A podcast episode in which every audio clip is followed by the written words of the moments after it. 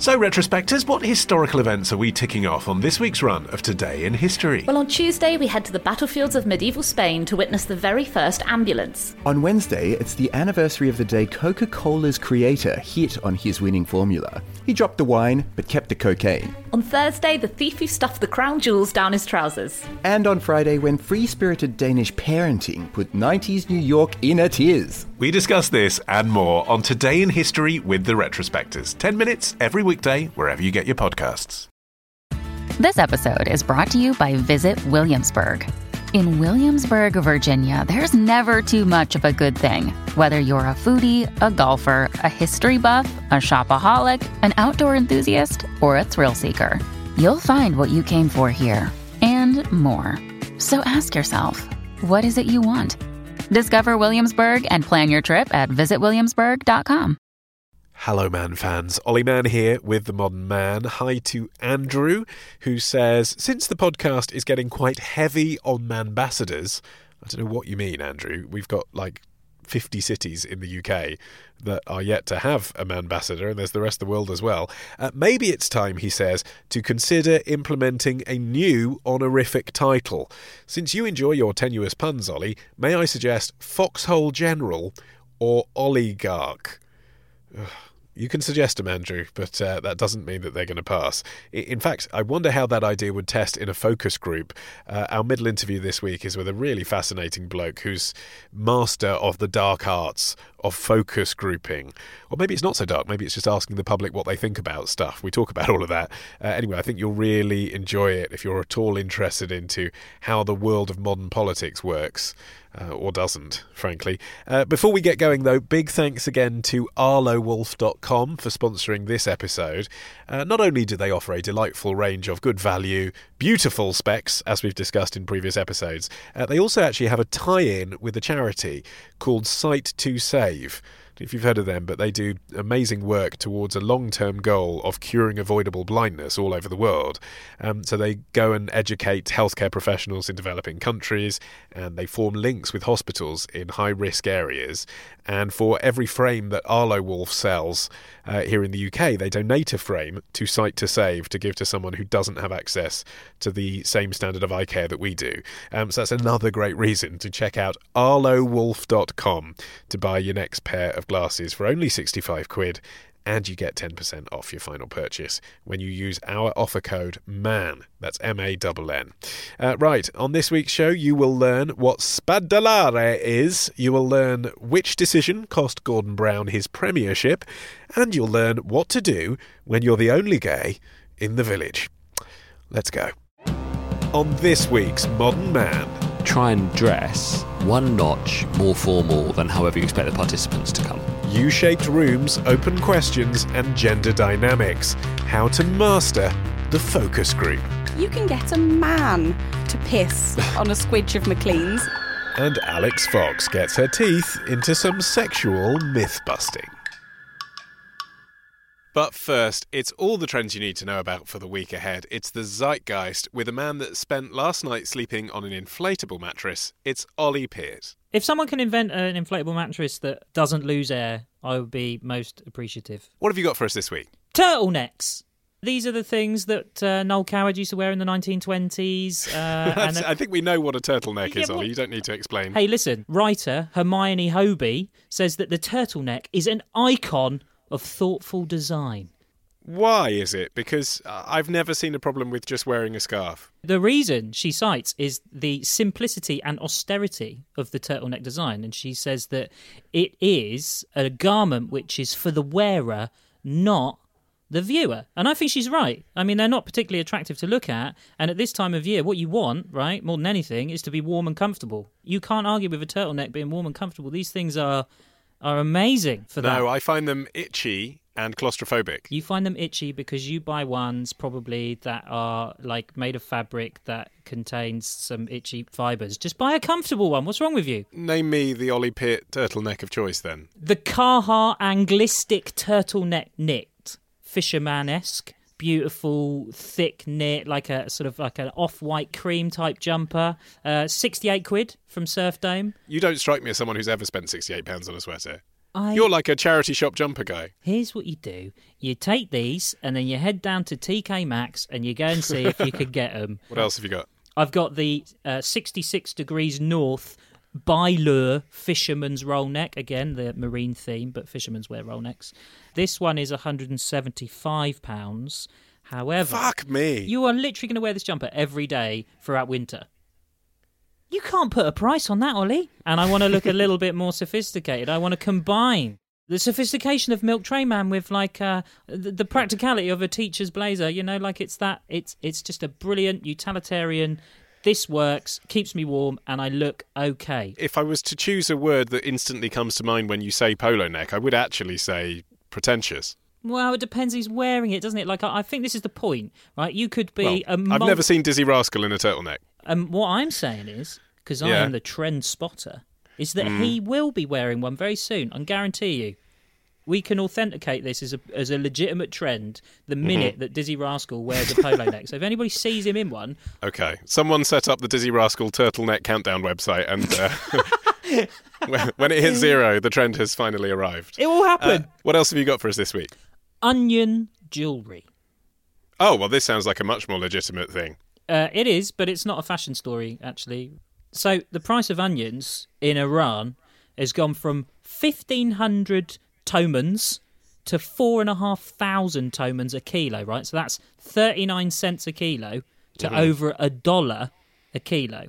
That's quite the jump. And uh, the reason that's happened is because it is quite a few reasons, but one of the main ones is the sanctions that have been put on Iran recently by the United States.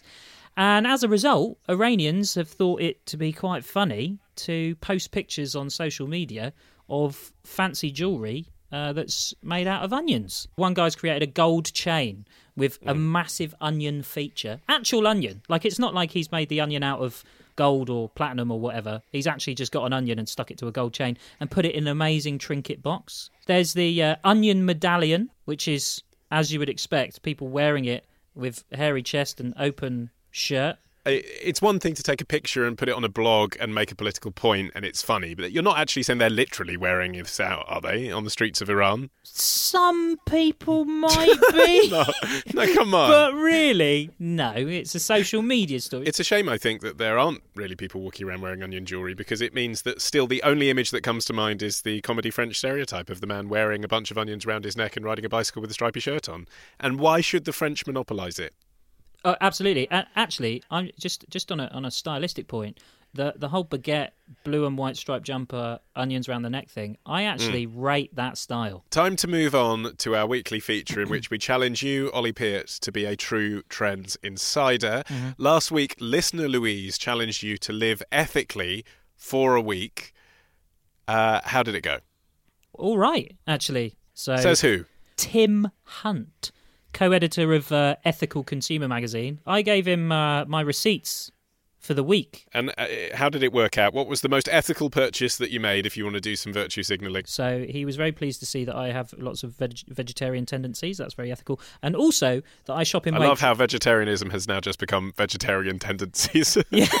you are going back to carnivore, aren't you? No, the no, I'm not. I definitely. All right, I am gonna. I will say right here, right now, I will not go back to eating meat apart from fish. But one of those is that uh, shopping in Waitrose apparently very ethical because of the way that the company operates. So that's because they're part of the John Lewis partnership, which has this kind of happy clappy idea that the employees get a share of the company profits rather than shareholders, right?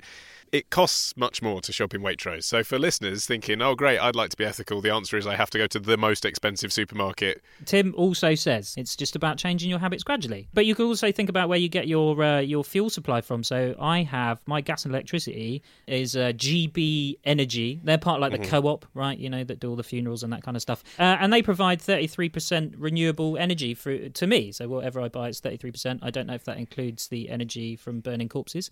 And the uh, So is, is that good or bad? that's all right. Okay. Tim said, "quote That scores quite well on our ranking system." But uh, I have sought to find another supplier because uh, I want to. I want to beat that. I want to do better, uh, and I found a company called Bulb, who say that they can provide me with hundred percent renewable energy. Has the activity of knowing that your outlays were to be audited actually changed your behaviour this week? Now you're not going to be handing in your receipts, so you're going to go back to chuffing down whoppers every 10 minutes. No, not at all. I think I am the kind of person that can preach at people a bit about stuff and say, "Come on, mate, use your car less." What are you, a, an idiot? Well, you did use your car quite a bit during the week, didn't you? I mean, I- I've got the ethical audit in front of me. I mean, he does say, you know, you could have an electrical car, for example. Yeah. You don't. Yeah, no, no. I, So I, that's a bit hypocritical, isn't it? well, yeah, I, how could I move house without using a car? He also says, looking at your terrible uh, alcohol consumption levels, um, that you are consuming not just European wine. So you might want to think about that, he says. Yeah, You know, what's all this new world wine about, Ollie Pitt? That's got to come all the way from Australia. What's ethical about that? It was it was Mate. a just an offer in Waitrose ethical supermarket. And also, I noticed that Tim did pick up on your choice of smartphone. I'm not going to berate you for that because you have an iPhone and I happen to know from data. So do most of our listeners. but nonetheless, what did he say about that?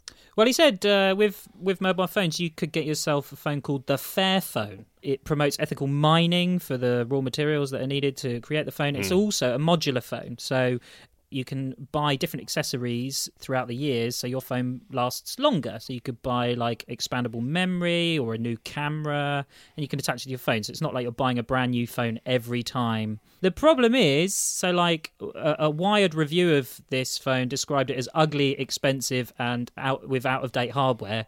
But actually, in the grand scheme of things, it's not that expensive. It's 420 quid, but the new iPhone is what, a thousand pounds? Yeah, and out of date in this context, I mean, okay, it might be using 2014 technology, but I mean, nowadays, 2014 technology is kind of good enough, isn't it? There's not huge leaps and bounds progress with each model. No, exactly. Like I, I've got an iPhone 6s at the moment, and I'm not replacing it at all because it's absolutely fine. I cannot be bothered to spend six, seven hundred pounds on a new phone.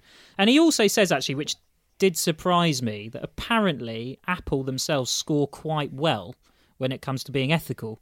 I didn't Because think... they don't let anyone into their factory. Well, I thought that they. Their supply chain might seem ethical, but you can't see what, how they make the bloody things, can you? Well, this is it. And if people have been inspired, Ollie, by your personal journey in the last week, as much as I've been put off by your unbearable ethical smugness, uh, how can they get their own ethical audit done? You can go to the website ethicalconsumer.org and you can uh, fill in your details there, and it will basically give you a report on how ethical you are.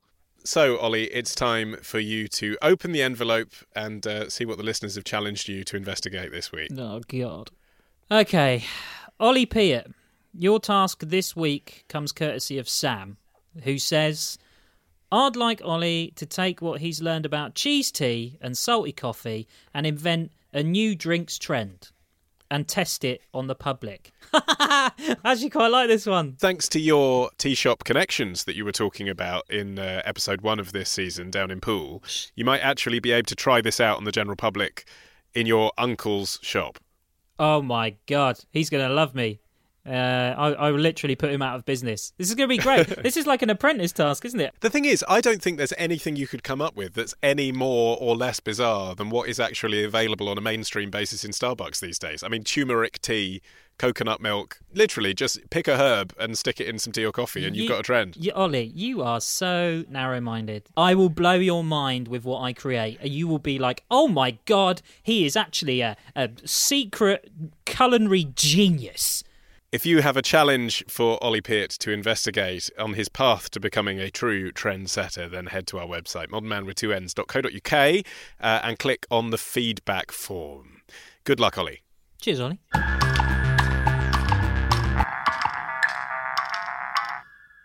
Hello, man fans. My name is Tim Siadatan. I am a chef and a restaurateur. Uh, one of my restaurants is called Trullo in Islington. And these are my top three Squarespace life hacks for how to make the perfect pasta. So, pasta doesn't need to be as time consuming as you might think. My experience is that people at home won't make pasta because it's a bit of a faff. So there's a couple of things there. One is uh, if you've got a Magimix, you can do everything in a Magimix and it's very quick. And then another one is that you can batch prepare a lot of pasta and then it freezes quite well, either as dough or once you've rolled it into a shape, it also freezes. So you get ahead and make a load and then have it at your convenience. So my second tip, no pasta is solely about the pasta itself. People sometimes throw away the pasta water uh, when they put it into a colander and it all goes down the sink.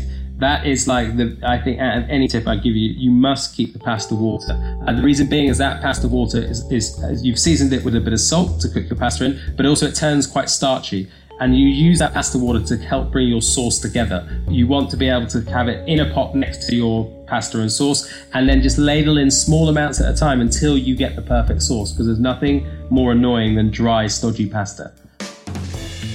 So then once you've, you've kept hold of that pasta water, it's then really important to work it in the pan. That's called spadellare, and what that's the Italian word for it. And essentially, what it is is it's working the the starch in the pasta water. Say it's a bolognese, for example. There's fat inside the bolognese. So if you're working that gluten and, and the bolognese together, you want to work it in the pan quite vigorously uh, with some of that pasta water for about 20 seconds to uh, maybe 45 seconds, and you'll see that you'll get this unctuous, silky sauce happening. So really important to work it in the pan together.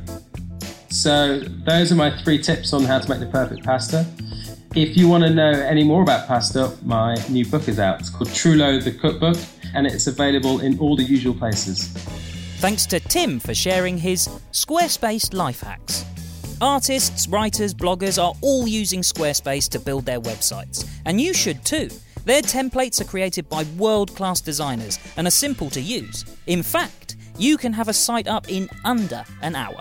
Head to squarespace.com for a free trial, and when you're ready to launch, use the offer code MAN, that's M A N N, to save 10% off your first purchase of a website or domain. Now, who are you going to vote for in the next general election? That might seem a bizarre question, considering we've just had a general election, but the breakneck speed with which politics has been moving of late, no one really wants to predict whether it will actually be five years before the next one. And when the parties do try, once again, to attract your vote, they will be attempting to tap into the national conversation and thereby your brain. And they do that via focus groups.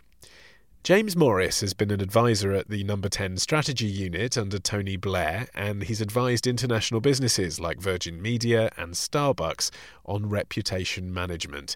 He's also run a hell of a lot of focus groups. I started by asking him, How do you put a focus group together?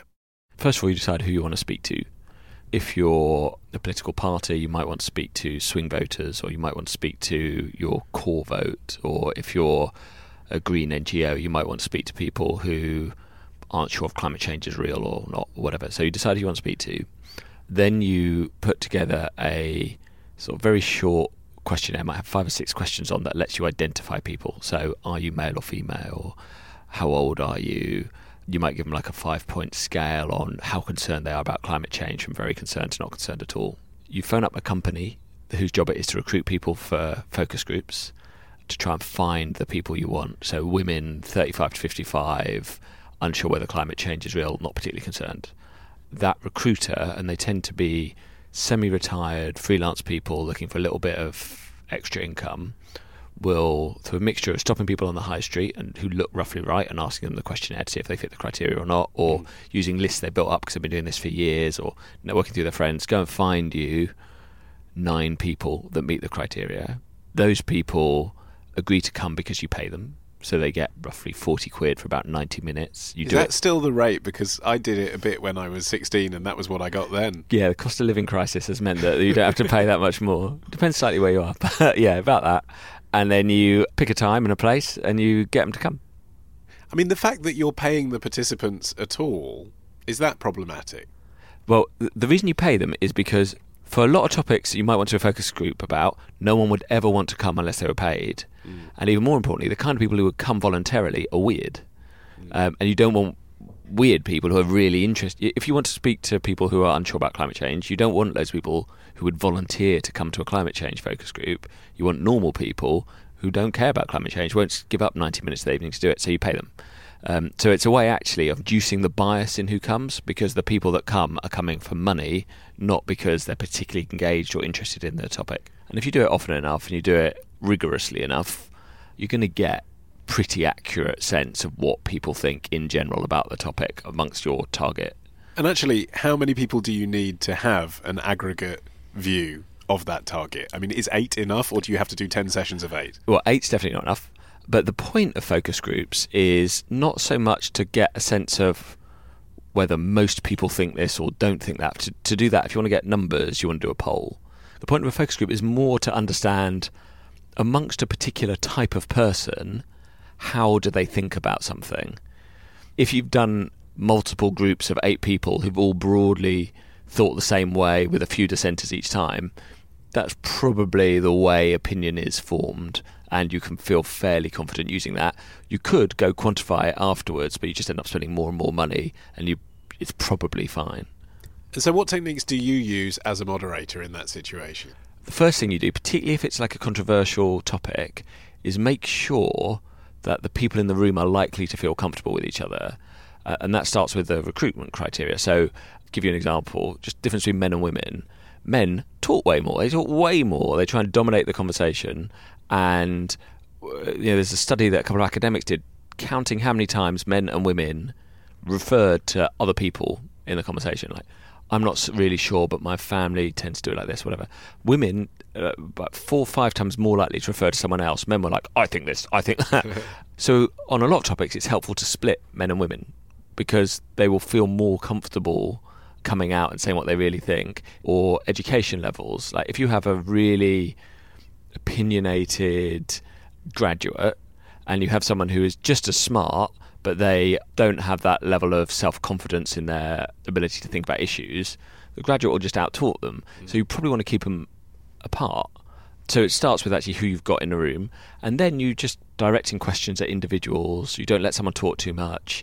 If there's someone who's talking too much, you just turn your back slightly. You just shift around 15 degrees so that it's harder for them to get into the conversation. You do all sorts of stuff like that just to manage the dynamic in the room. You think a lot about the layout of a room. So a focus group you'll you'll try and have a a U shape so that you can make eye contact with everyone. So the people sitting part, taking part in it sat in a ring around you, so you can make eye contact with everyone. They can all make eye contact with each other, but you're clearly at the head of it, and you will try and dress one notch more formal than however you expect the participants to come. Huh. Because it's still the case that that does a little bit of a status job, but you don't want to make them feel uncomfortable. So if it's a bunch of like 17 year olds talking about careers, you don't want to wear a suit, but you probably do want to wear like quite a sharp pair of jeans rather than a tracksuit bottoms, yeah. which they might be wearing. And the questions you ask really matter. So you ask open questions. Why do you think that? Rather than do you agree that X mm. gives you an opening into a much broader conversation. And it is the 12 angry men thing, isn't it? You can very quickly get a consensus in a room of people that yeah. probably actually do have disparate views so, what, so what you do on the most important questions what you actually do is try and get them, is get them to individually write down their answer at the beginning. Oh. So, do you think Jeremy Corbyn is doing a good job or a bad job? Before we talk about it, everyone write down their answer. By getting people to write it down, it makes them they then have to defend what they wrote down. And you, as a moderator, know if I want to get the point of view of someone who thinks he's doing his job well, I'll go to that person. Okay, and what, who are the troublemakers when you're in that room? I mean, you've mentioned someone who talks a lot. What are the other issues that people have? So, if you just imagine someone who's a complete pain who phones into talk radio, I don't need that, to imagine it. I've had to take their calls. that's the person, right? Someone who thinks someone, someone who has a really convoluted, mad theory that they can't stop talking about. A ready-made worldview. Ready-made worldview. They just apply to everything, and that's fine. That's the way they think. But we're not going to have a very useful focus group if that person talks loads, yeah. particularly if they're quite well informed. Because if they're quite well informed, they can throw facts or things that appear like facts into the conversation that throw what other people think. So they're the real problems. And when in the focus group do you disclose, if at all, who the client is? I mean, it totally depends on the on the situation. So I don't do these, but uh, if you if you were doing focus groups uh, looking at how to market a new Xbox game, it's going to be pretty obvious. It's the new Call of Duty. It's fine. It's not. It's not like a secret.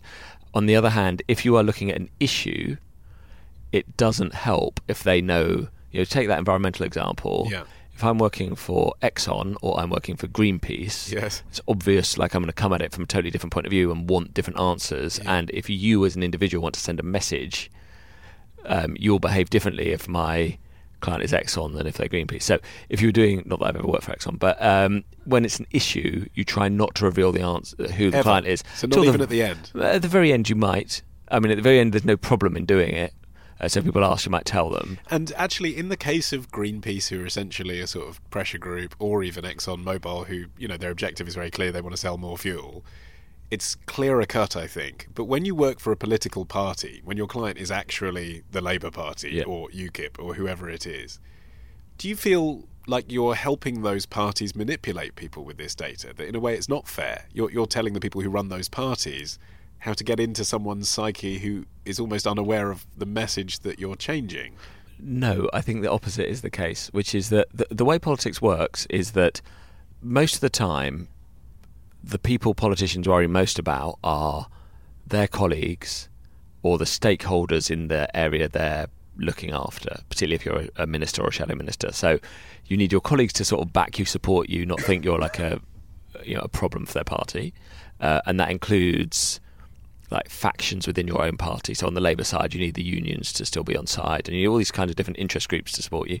And then you then you'll get spend a lot of time if you're regulating uh, the energy sector. You'll spend a lot of time with someone from British Gas, someone from Centrica, someone from the same company, someone from npower. When you meet normal people, which British MPs do, it's in their surgery and it's in a totally different context. It won't be about energy regulation. It will be about their universal credit problems or whatever.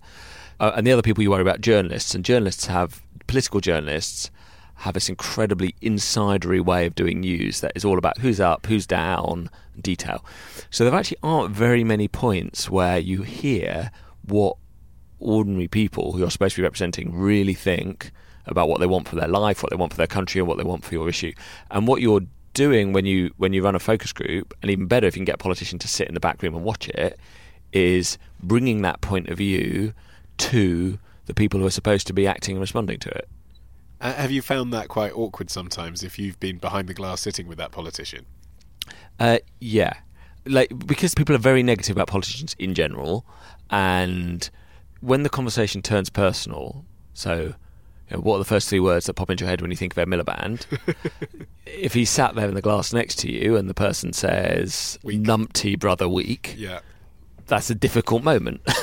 but it's also pretty important that they know that so they can think about how to deal with it, whatever way, you know, and they're obviously not just going to reflect back what the focus group says and say, yeah, I'm a, a weak numpty. They're going to try and do something about it. So it's important they know it. I know you Um, made that sound like a hypothetical example, but you did work with Ed Miliband. didn't I you? did, and those that words happen? were not unsaid. so And he seemed to deal with it quite well. I mean, as an outsider watching it, he seemed to understand quite well what the public opinion was of him. He just struggled to change it. Well, yeah, I think so. I think he. Um, it was a really clear example of all of those insider forces in politics overwhelming public opinion. It was really sort of quite clear that the Labour Party could do better by like changing its position on immigration to be a bit more concerned about it, by reassuring people that it wasn't going to spend loads of money for no reason. But it couldn't do that because it had all these interest groups inside the Labour Party that stopped it. Mm. So my experience is not that focus groups rule politics at all. It's the opposite. So, what happens to the data when you collate it together? It gets presented to your client, and then what? Is it out of your hands from that point? Totally depends on the role. So in politics, there is a history of focus group people and pollsters being also strategists.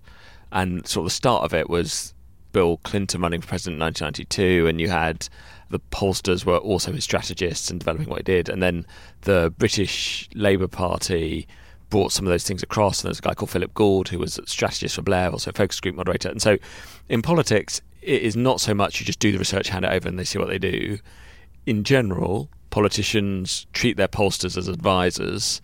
And so you're part of constantly trying to fight that battle internally to persuade others that that is the right course of action. So if you take the energy price cap, very popular policy, like it didn't do everything it was supposed to do, but popular policy, but you have people coming at it from uh, relations with the city and business, saying this is a really bad idea, really screw up our relationship this way, the other that.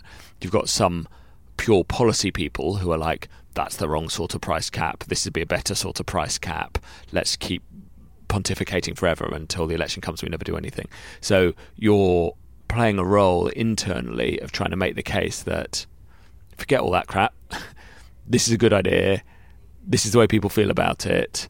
Um, this is the effect it has on our brand. This is how it's robust against attacks. This is why it will work out net positive. Can we go do it? Or more common, someone somewhere or lots of people in lots of places have come up with loads of terrible ideas, and your job is to say, let's not do that. Let's not make our big idea moving Parliament to Sheffield. Fine, maybe loads of really good reasons to move Parliament to Sheffield, but it just makes us sound bizarre that we're focused on moving Parliament to Sheffield. Let's not put that in the speech. No, that person can't say that. No, don't even hint at it at a fringe event. That will be a big news story, and people think you sound mad. So you're doing both. You're like trying to push stuff that works well, and you're trying to block stuff that is going to cause you more problems than the benefits it creates. And yet, you know, we see disasters in everyone's election campaign at some point, even if they end up winning and it seems quite smooth. There's always a disaster. Yep. Are those things sometimes predictable and yet they've pressed ahead anyway? Really often. So the example that really sticks out for me is in 2000 and was it when Gordon Brown took over 2006. 2007, I think. 2007? Because Blair had 10 years, didn't he? So, 2007. yeah. So it was it was clear that Blair was going to go and Brown was going to take over. In the budget that year, there was the idea to raise the inheritance tax threshold, so couples could uh, pool it. So instead, so which basically doubled it. Basically moved it up to about seven hundred grand or something, something like that, six hundred. I can't remember, but dou- basically doubled the inheritance tax threshold, and it tested amazingly well, brilliantly well, because people feel like wealth they've earned through their life is what they should be able to pass on to their kids. And it didn't matter that most people weren't paying inheritance tax anyway. They still felt there was like a sort of moral right to pass stuff on to kids. And so there was no personal benefit to most people. They didn't care, they just thought it was the right thing to do. Yeah. An idea that tested really badly was introducing a new 10p rate of income tax because no one understood that it had been scrapped. They didn't understand any of the backstory and any fiddling around with tax rates. People think it's a tax rise. Yeah. So they just don't trust you to not make it a tax rise. And so we, we'd found this out in these focus groups. I was with a colleague I was working with at the time, a woman called Deborah Mattinson. We sat to watch the budget, and early in the speech, Gordon Brown said, "People have made representations to me that we should pull inheritance tax thresholds. This would be unfair on widows." It's like, oh, hang on, he's not going to do it. We thought he was going to do it. He's not going to do it. And instead, he introduced a new 10p tax band, hmm. which was basically did raise taxes on loads of people. He cut the basic rate of income tax, but introduced a new lower rate, which actually was a tax rise to lots of people. So he did exactly the wrong thing from a political point of view. Caused a big wobble. He survived. He became PM. Getting forward to nearly having an election, the thing that kills him having the, the, the election, The election is that he backed out the election he backs out of is in George Osborne's speech at the Tory Party conference. He announces exactly the same inheritance tax move that Brown had rejected in the budget in the spring, and that stops the election and basically screws Brown's premiership. So yes, really often there are political mistakes people make that are totally predictable. In that case, the reason they didn't do it was they just thought it was wrong. Like, they genuinely thought that raising the inheritance tax threshold, which delivered a benefit to the wealthy, nothing for the poor, was a really bad idea. Which is very reasonable. Like that's totally principled and exactly what politicians should do with focus group information if they think that. But I did leave this open goal that Brown decided not to kick the ball through and just left for Osborne, who did it at exactly the right time with massive long term implications. There's a contradiction at the heart of all this, it seems to me, which is uh, on the one hand, obviously, focus group information can be really powerful, and so you'd be unwise to ignore it. But on the other hand, if you asked focus groups what do they value in politicians these days, they'll tell you the ones who seem honest and real and aren't being spun. Yeah, uh, that's not a contradiction at all. That's about deciding what to listen to. I can sit down with someone and they'll tell me, I really want someone who's honest, says what they believe, strong, stands by their convictions, even if they're unpopular. Yeah. And then I can ask them, what do you think about this specifically happened actually? Should we have a referendum on uh, leaving the EU? Was a question in advance of the last election. Like the Tories were in favour of it, Labour didn't really have a position. And we did some focus groups where they said they want strength, blah, blah, blah. And then we tested, we, we had these little videos of um, Ed Miliband rehearsing for speeches and things like that. And we, there was a clip where he ruled out having a referendum on the EU. And we tested it in advance of him saying it. And most of the people in the room disagreed. They wanted the referendum, but it was still the second most positive clip that we tested. Mm. because what they said about wanting strength, conviction, honesty was more important than their views about the referendum. They wanted a referendum, but they didn't really care. But I suppose what I'm saying is, but if you ask people who's the most Yeah. spun politician of the last 20 years, I reckon they'd all say Blair. Yeah. Right? And actually, Blair was the most popular in terms of winning elections. But people now say that it was a flaw in him that he seemed to operate by focus group. And actually, when Brown and May had their honeymoon periods, what people said was good about them was they seemed unspun. They Yeah. weren't listening to focus groups. The reason people like Nigel Farage was for that reason. Yeah. So how do you marry those things together? You're saying they should take the right advice, but if they look like they're taking too much focus Yeah, group advice, fine. people don't like them. So, so look unspun. Like, leave your hair dishevelled. Don't do your tie up. Yeah. Uh, Like, I mean, uh, or alternatively, strategy, yeah, isn't it? But more, a more serious version of that is say what you believe, stand up for it and fight for it. But also, if you're in a totally different position to the general public, you're not likely to win.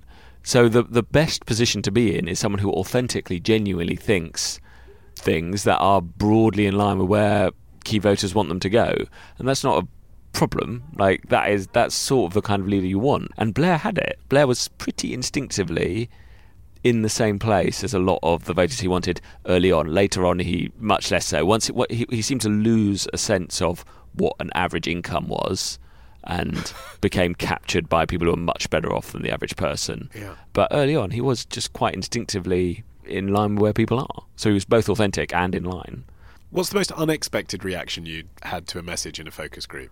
so it's actually one of the like most shocking and difficult experiences uh, extraordinary experiences so doing these um, focus groups with a group of asians from the, it was a mixture of first generation second generation asian former migrants from india and pakistan and um, we were talking about immigration you know there was a lot this is I don't know seven years ago or something but still was a big issue at the time and we were talking about benefits and things like that might change and this bloke said, When I came to this country, we got nothing, no help at all. And my child died, and we couldn't afford a proper funeral, and we got no help. And I expected him to say, and so, you know, and I don't want anyone to go through that ever again. Yeah. But he didn't. He said, and if I could get through that, they can get through anything. Yeah, and it, it, it, it- they shouldn't have any more help than I did because it because that is the deal Yeah. and it's like that is totally the totally the opposite of what I expected or the way I would personally who knows I've not been in that situation but like the the what seems to me the consequence of his experience but you can't that is what he thinks and it it's when you get those kinds of disjunctions in the way people think that are just they come from the same starting point and come to a totally different conclusion that's really interesting How do you know that what people are saying in the room is what they think is really what they think? if you were talking about say attitudes to abortion, you probably wouldn't do a focus group. You do like a one-on-one interview with someone because you get rid of that whole group dynamic, and it's much easier to tell personal stories and all, all those sorts of things. So you can change the format. Hmm. But the other thing, the the bigger answer to your question is that I don't think people are necessarily experts on what they think or what they really want, or at least it changes in more often than we like to admit to ourselves. I think I want something now, but in two years' time, I might regret that I wanted it. Did I really want it? You know, it's a question. So there's a Henry Ford quote, which is, you know, if I'd asked people what they wanted, they'd have said a faster horse. Yeah. And it really depends on how you interpret a faster horse. If you think people literally want a faster horse, then they don't really know what they want. What they actually wanted was a car, but they hadn't thought of a car, so they didn't really say it. If you think a car is a faster horse, it just doesn't have legs, then they did know what they want. So it, it's quite subtle to understand what it is that is a real desire and whether people are experts on their own motivation or not. But what about that issue of just presenting yourself to strangers in a different way to how you would perhaps honestly think?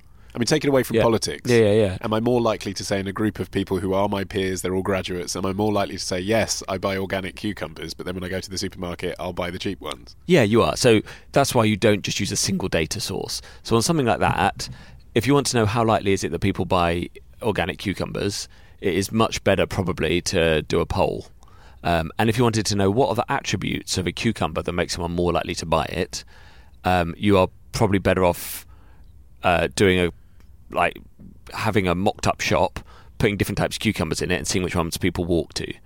So there are lots of different research techniques that allow you to get around the problem that people aren't able to express what they want in words necessarily that well and get biased by a weird kind of situation.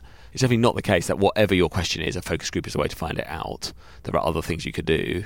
And it, it, when it is a behavioural thing, like which cucumber will I pick up, that's much easier than if it is like, what is your attitude to road pricing? People don't really have a view. Like, they can say, I don't like it. What they're saying is, I don't like paying for stuff if I don't have to. Yeah. But They're not saying if I was in power, I would ban it. yeah, exactly. And then if that is the only way to build an additional lane on a road they're always stuck on, or then they might have a different view. So it's much harder in the context of policy and issues than it is in the consumer world where you need just particularly around products. It's much easier. If you ran a political party, how much as a proportion of your budget would you spend on focus groups? So in Australia, they spend something like twenty percent of their budget on research. It's like a ludicrous amount of money. In the UK, they spend you know, less than five percent. So if I started a political party, the leader would be someone who was intuitively in line with where the public is, and therefore didn't need that much research, and would actually be able to deliver on what the public want, which is authenticity. And so that comes to this question of choosing what to listen to. So if you take take the debate about nationalising railways, so I can't remember the exact number, but like sixty percent of people think we should nationalise tra- railways, right? But only four percent of people think transport is one of the top issues facing the country. So probably only one percent of people care about trains. So do I listen to that sixty percent number who say we should nationalise them, or the one percent number who say it doesn't really matter? and it's those kinds of decisions that are really important. And in my view, you know, it's the one percent that matters. You're never going to win or lose anything based on your train policy. Train policy is not very important. Have whatever train policy you want, like you believe in, it's fine. It doesn't matter. um, if you're if you're using these things well, you're listening to lots of different sources of information, and you're making critical judgments about what is important, rather than just treating it like a weather vane where you're just blown this way or that. Okay, so if it is about the big issues then, and what the public think about the big issues that matter to them, I mean, what do you think the three big issues are coming up to any election? Cost of living, identity, and immigration as a sort of cipher for identity, and then strength.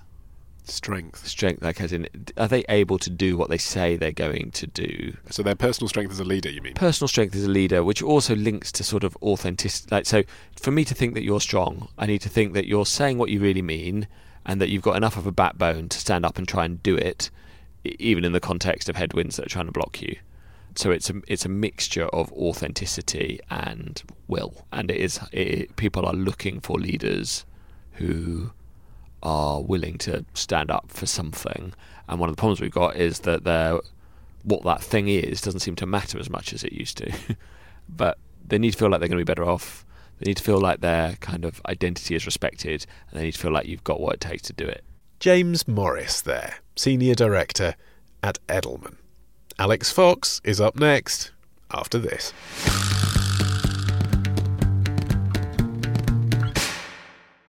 When you need mealtime inspiration, it's worth shopping Kroger, where you'll find over 30,000 mouthwatering choices that excite your inner foodie. And no matter what tasty choice you make, you'll enjoy our everyday low prices, plus extra ways to save, like digital coupons worth over $600 each week. You can also save up to $1 off per gallon at the pump with fuel points. More savings and more inspiring flavors make shopping Kroger worth it every time. Kroger, fresh for everyone. Fuel restrictions apply.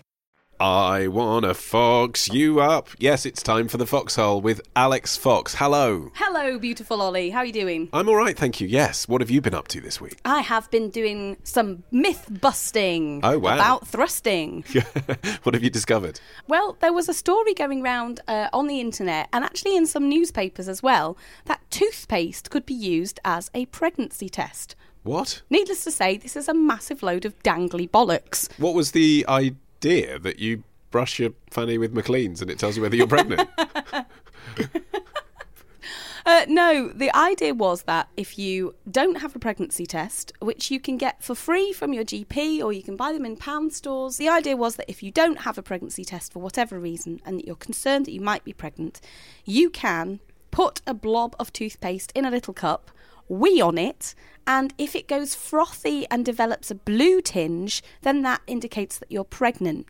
And these stories said that that was because the toothpaste was reacting with HCG, or human chorionic gonadotropic hormone, uh, which is produced uh, by the body when uh, an egg attaches to the wall of the womb. Yeah.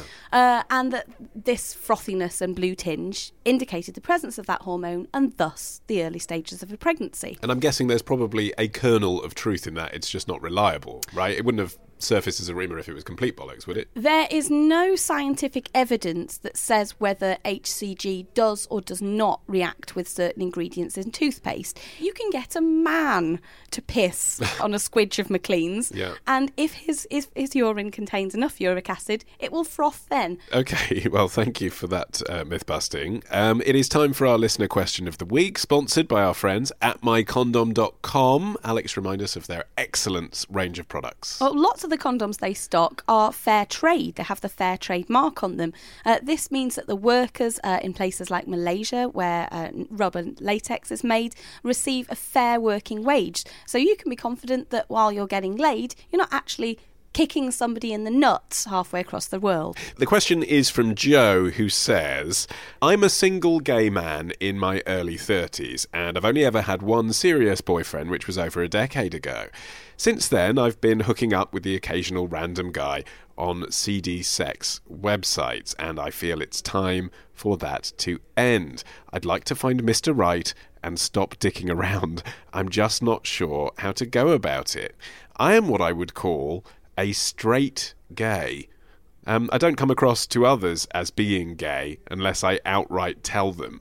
I also live in a small village in the middle of nowhere. There's no gay community in or around where I live, and a lot of the apps and websites out there for gay men like me focus on casual sex, and I want more than that.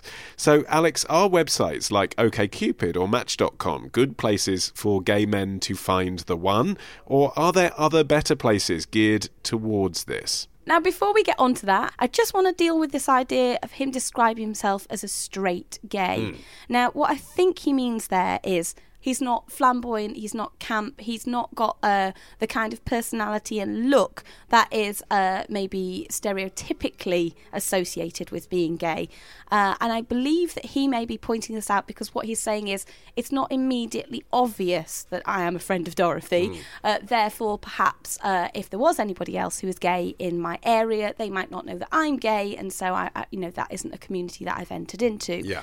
There is nothing wrong with being camp. There's nothing wrong with being flamboyant if that's an identity that comes naturally to you and something that you feel comfortable with. However, this idea that if you are gay, that is how you have to be, and that you're not a proper gay, or that you're not 100% gay, or that your your queerness is somehow undermined if you're not flamboyant, that is an issue. Um, have you heard of the term straight acting, which is a way that a lot of people on gay dating sites actually describe themselves?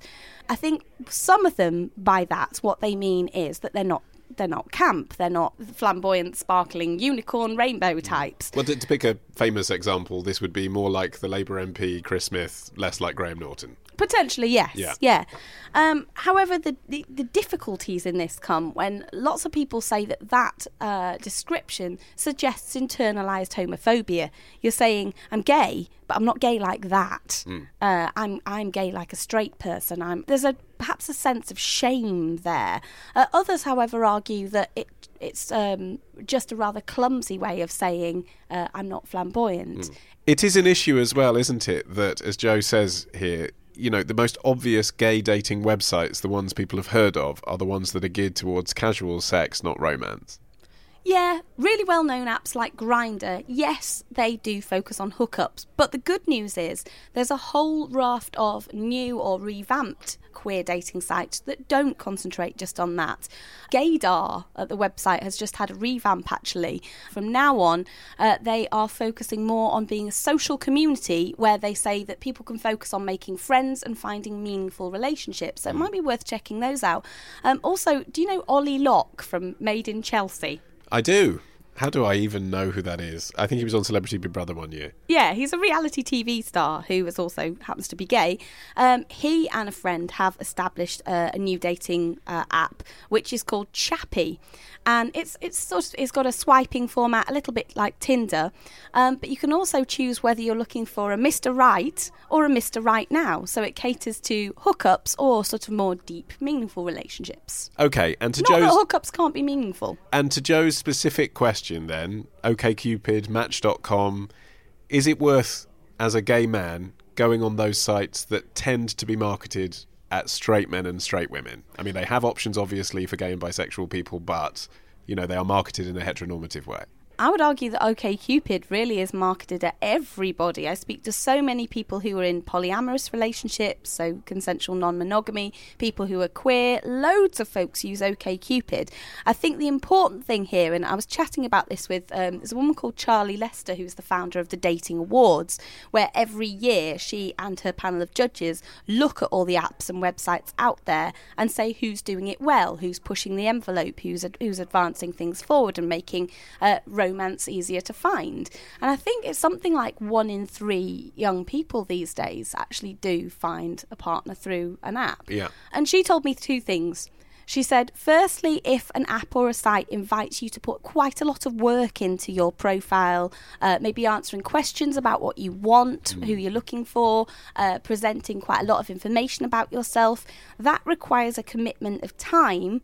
People who put that time in are more likely to be looking for a committed relationship. Yeah, I mean, if you're sitting there and you're horny and you're looking to get off, you're not going to spend an hour answering what your favourite Tarantino film is. No, no. Yeah. So if uh, if Joe veers towards those websites where uh, he is required to put in the effort, he's likely more likely to find somebody who will put in the effort back.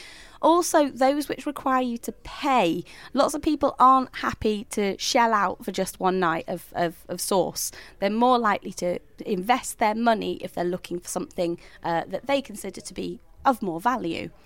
I spoke to a couple of mates as well who are part of a London based group called London Gamers, uh, who are gay people who are inter- interested in video games. Uh, really great group, actually, loads of fun. And a big number of them said, Joe, this might be hard to hear, but if you're finding it difficult being the only gay in the village, consider getting out of the village. Uh, and a lot of gay friends said this. They said it, it just universally is, unfortunately, really hard if you're uh, someone who's queer in a small area. It, it can be very difficult to meet other people who are queer and to meet other people who you fancy, you know, or who you get along with. Hmm. Just because somebody identifies as having the same sexual persuasion as you doesn't necessarily mean that you're Yeah. going to get on with Yeah, them. it's a bit like when your parents used to say, like, you know, oh, there's this other guy who's just moved to the town. He's the same age as you, and he likes films. You'll get on. It's like, well, probably not. Now, I'm painfully aware that that is a really big thing for me to ask him to do, and it might not be financially or emotionally viable right now. He might not be able to move. Uh, but I also spoke to people who are in smaller places, uh, and a couple of them recommended uh, there's a group called Outdoor Lads, uh, which meet in more rural areas. Um, you might still have to travel, but perhaps not as far. And they do things like hiking and walking, and, and it's it's not a dating thing. It's more of a social thing to find uh, like-minded friends and uh, and a community of people who you can feel relaxed talking about sexual identity with. But through them, you might well meet uh, folks that you fancy. Good. I'm glad to hear that that's a serious minded group because it does sound like a dogging group. No, it isn't. No, it's it's genuinely about hiking and biking. Companionship. Yes. Yeah, okay. yeah. Great stuff. Uh, if you have a question of sex for Alix for next week's episode, where should you head? Go to our website, which is modernman with two ends.co.uk, and click feedback. And if you want to buy yourself some prophylactics for this week ahead, particularly important if you are indulging in casual sex through an app, remember to head to mycondom.com. and use the code FOXHOLE, F O X H O L E, to get 15% off. And with that, this week's show is very nearly at an end, but there is just time to anoint a new ambassador. It's Greg in Abu Dhabi who says, Olly, I love your show. I've listened from the beginning and I've just got round to buying you a few pints. Thank you, Greg. modernman.co.uk slash beer. Uh, Greg says, I tell every expat I meet about your fab podcast. I can't promote it to the locals here. Sadly, the foxhole would blow their minds. Uh, but I now pronounce you Manbassador to Abu Dhabi. Congratulations. Our theme is by Django Django. Go see them on tour now. And our record of the week isn't from this week at all. Uh, it's from 25 years ago, but it is from my all time favourite album. Uh, it's a previously unreleased demo from Automatic for the People. It's called Mike's Pop Song. This is REM. I've been Olly Mann, the producer's Matt Hill. We'll see you next Tuesday.